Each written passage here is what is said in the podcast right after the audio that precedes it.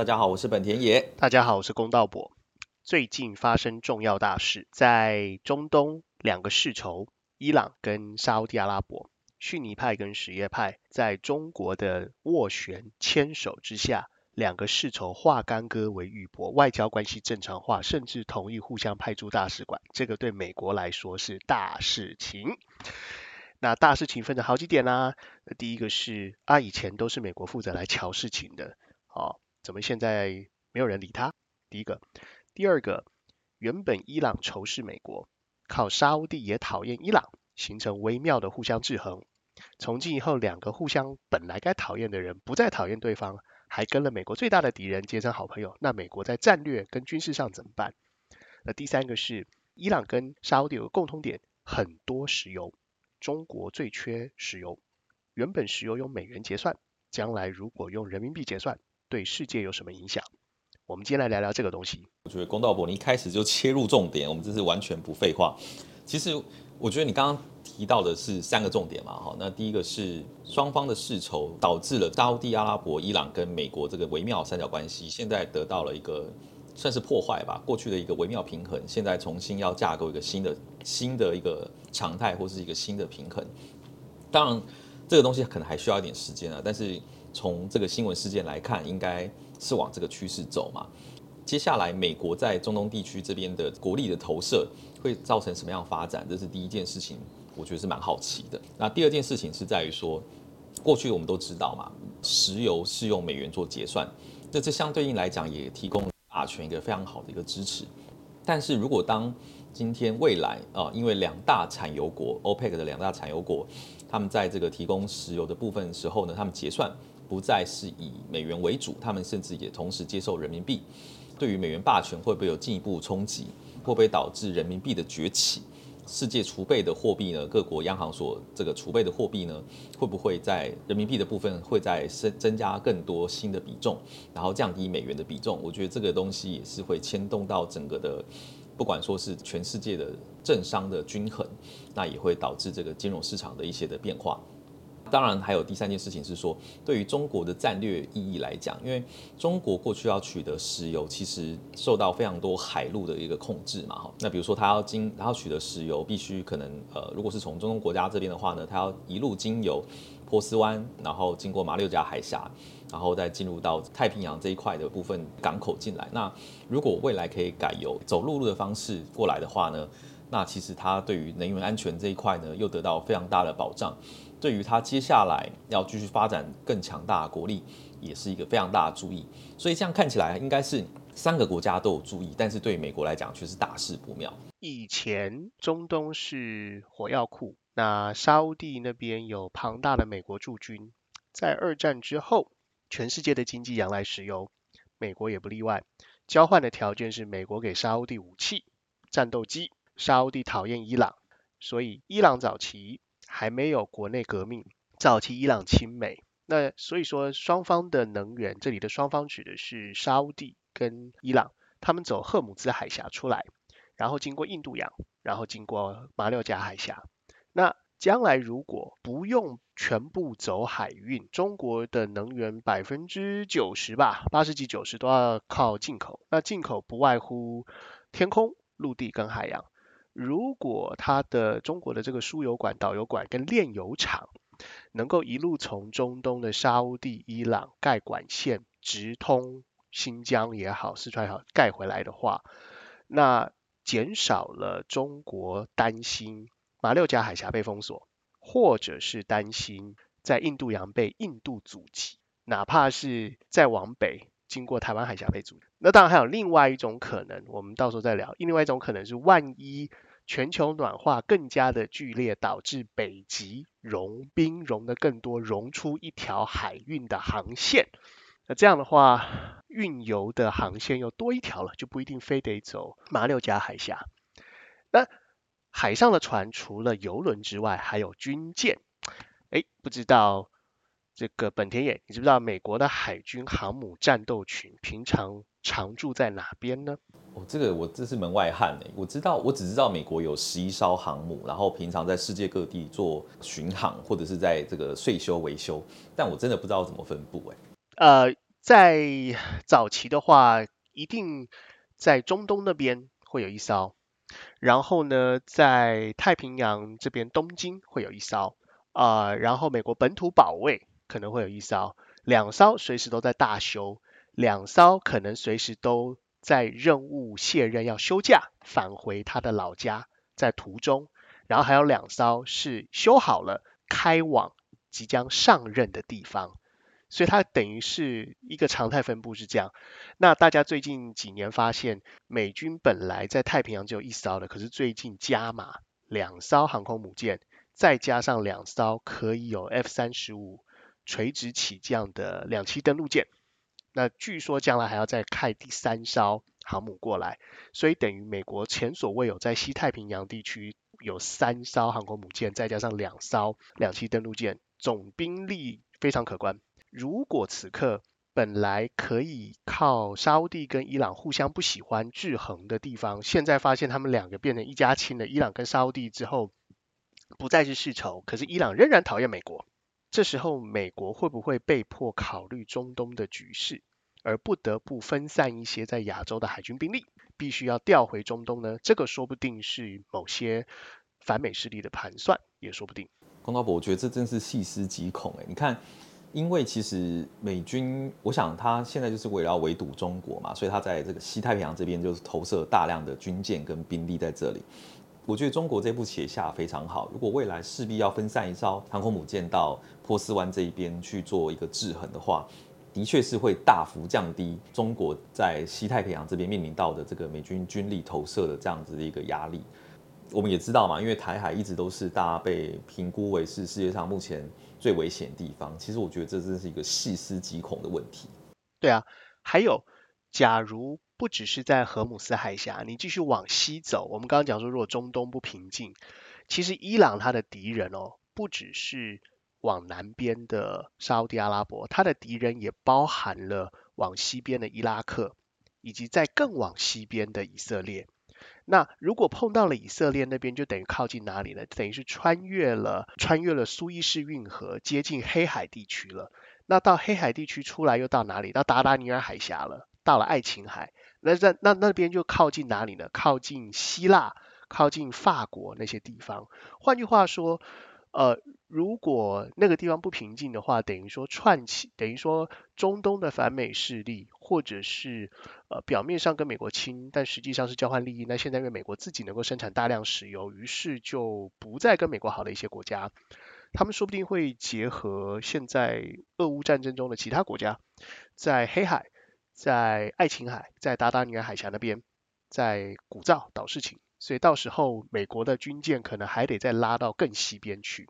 听起来真的是一个不是一个很，至少我觉得对台湾来讲不是一个很好的一个国际局势变化。对啊，目前为止我们刚刚聊了能源，也聊了航运，也聊了原本能源产国有美国的驻军跟海军。那我们休息一下，回来再聊一聊用什么样的货币结算石油，以及如果人民币成为国际化之后。对全世界买人民币的国家有什么影响？以及对中国本身可能会有什么影响？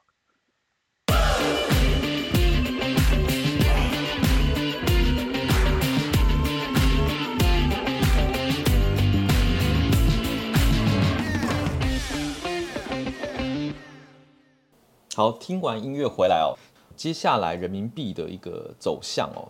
因为过去的石油结算多数也是以美元结算嘛，现在情况是，如果说当石油的结算可以开始部分以人民币结算的时候呢，会造成什么样的变化？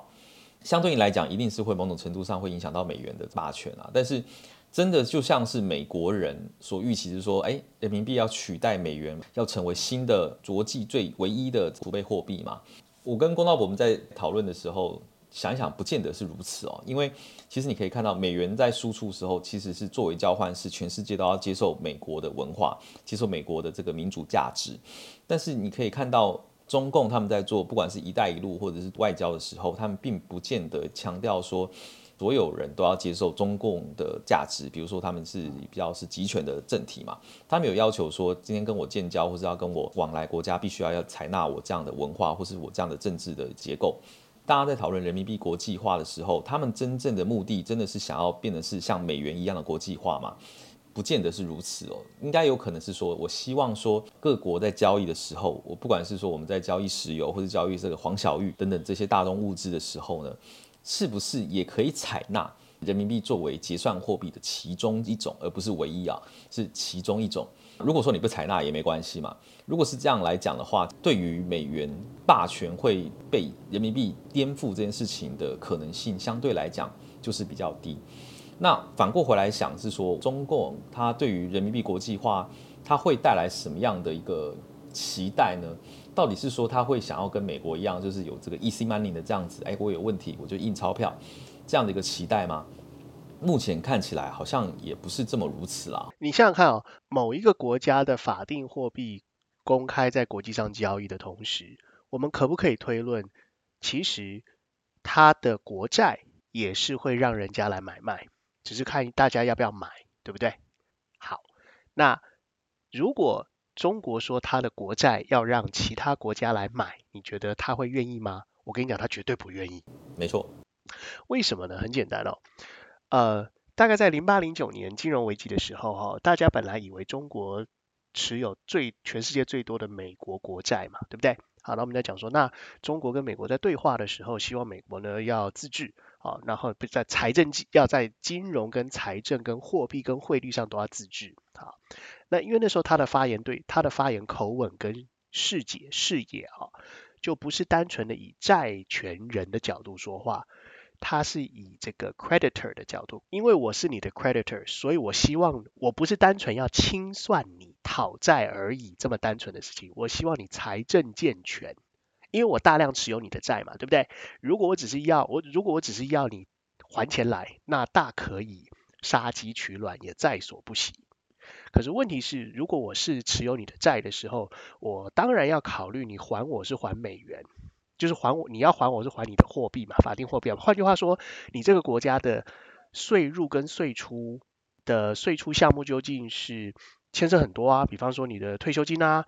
你的内政啊，你的外交啦，你打算怎么花钱，会影响到你整个国债的比例嘛，对不对？好，如所以如果我们假如我们能接受这个前提叫做某一个货币国际化的同时，那那个国家的国债也在国际化的话，那他打算卖国债给其他国家，那其他国家就变成他的债权人哦。那其他国家持有他的债权的时候，说不定会调转枪头，反而被人家威胁哦。就像美国在金融危机的时候非常害怕其他国家抛售美债是一样的道理嘛，对不对？所以受制于人啊，当然会受制于人啊，因为瞬间你的国家就变成了你发行的债，那持有你债的人就变成了你爷爷啊，就变成你的主人啦，对不对？没错。那你从这个角度来讲，他应他这这难道是对他最大的利益吗？不知道。那刚刚本田也你讲到说，呃，其实。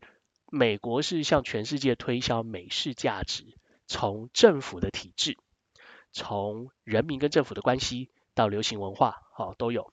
可是不是每个国家都那么想要推销自己的文化。反过来说，有很多国家在跟其他国家互动的时候，他会说：“哎，某某酋长啊。”你在你的国家用酋长制，那你就继续当酋长吧，对不对？你的国家内战，你就继续内战吧。啊，你的国家是用封建，你就继续封建吧。我们没有打算改变你国家的宪法，我们也没有打算你改变你国家的信仰。你国家爱怎样就怎样，重点是你跟我做生意就好。那你跟我做生意，你要给我买东西，好，那没关系。我们刚刚跟刚刚我们在录之前在聊，有一种更极端的状况。我们刚刚只是讨论，如果买卖石油将来可以用人民币结算，那我们如果再往后推一层呢？哎，我帮你盖一个军港，我帮你盖一个飞机场，我帮你盖一个高速铁路，那你还我呢？你还人民币，或者是呢？你跟我借钱，但是你还我高铁，应该是说还我物资，还我物资。你用天然，你用液化石油气来还我，我跟你交换，我给你一条高铁，你给我三十年的液化石油气，我给你一个机场，你给我金刚狼用的那个贵金属，对不对？泛合金。哎，对你给我钛合金，我给你机场。因为如果他既想要，他就想要保持人民币的主导权，又不想要其他国家持有国债，但是又想要增加它的贸易度，同时获得开发需要的物资、资天然资源的话，似乎这也是一个它的可以运作的战略。那这样的话，而且这样看起来也貌似不那么的凶狠，并没有那么的急迫想要把美国从霸主的地位推下来。所以他在进行对话的时候，不论是跟对手对话，或是跟第三方对话的时候，他都可以诚实而自然的说。我没有挑战霸主地位，这也像是他们之前一直提的嘛。从以前开始提到的是中国是和平崛起，那现在也是说完成中华民族的伟大复兴，其实都没有说哎我们要成为世界老大，基本上都算是一个属于一个比较含糊的一个论述了。而且没有说谎，对不对？而且完全尊重契约精神，对不对？不论你是太平洋的小国，不论你是中东或是南美洲，不论你是富产那丰富的资源啊，我们刚刚讲过就不重复。那这样的话，他还能不能？那反过来说，我们刚刚讲外交嘛，回到内政，那他内部如果遇到此刻，他如果遇到，我们讲两个极端的例子哈，假如因为美国可以，呃，美国为主的西方国家在制裁俄罗斯的时候，给全世界上了一课嘛，对不对？经济制裁嘛，甚至更极端的，禁止你用 SWIFT 嘛，对不对？如果某一天美国禁止中国用 SWIFT，那怎么办？就用人民币结算喽，因为 SWIFT 是做美元嘛。对对对对对对对，所以说它依然可以有源源不绝的物资进口到中国，对不对？没错。或许我们刚刚这些论述呢，跟大家可能在主流的论述听到的东西不见得那么一致哦。但是我们其实有一些的一些利润，其实是可以支持的。比如说，在去年七月的时候呢，澳洲的铁矿龙头呢，BHP 呢，它就以一艘货轮载满了铁矿，整艘的跟中国的交易呢，都是用人民币进行结算。那还有就是说，像今年不是法国的总统马克宏有访北京吗？其实，在拜访之前呢，中国跟法国两国的石油公司呢，就首度完成在三月底的时候就完成以人民币来进行天然气的贸易结算。中国真正想要的其实是它的这个人民币可以有更多的贸易的应用目的，或者是更用的应用场合在里面哦。所以这些都是一些我们可以看到一些的利润啊，一些的佐证。对啊，一个不那么张牙舞爪的崛起，一个不那么张牙舞爪、咄咄逼人，但是挑战王位，哎，这个是方非常厉害的老二哲学或者老三哲学。好，那我们刚刚举例讲了石油，讲了天然气，讲了铁矿，然后大家也别忘了巴西，巴西也跟中国签署了贸易用双方货币而不用美元作结。今天就是跟大家分享我们的想法，还有大胆的假设。希望大家如果有任何批评指教，告诉我们。今天到此为止，就这样，拜拜，拜拜。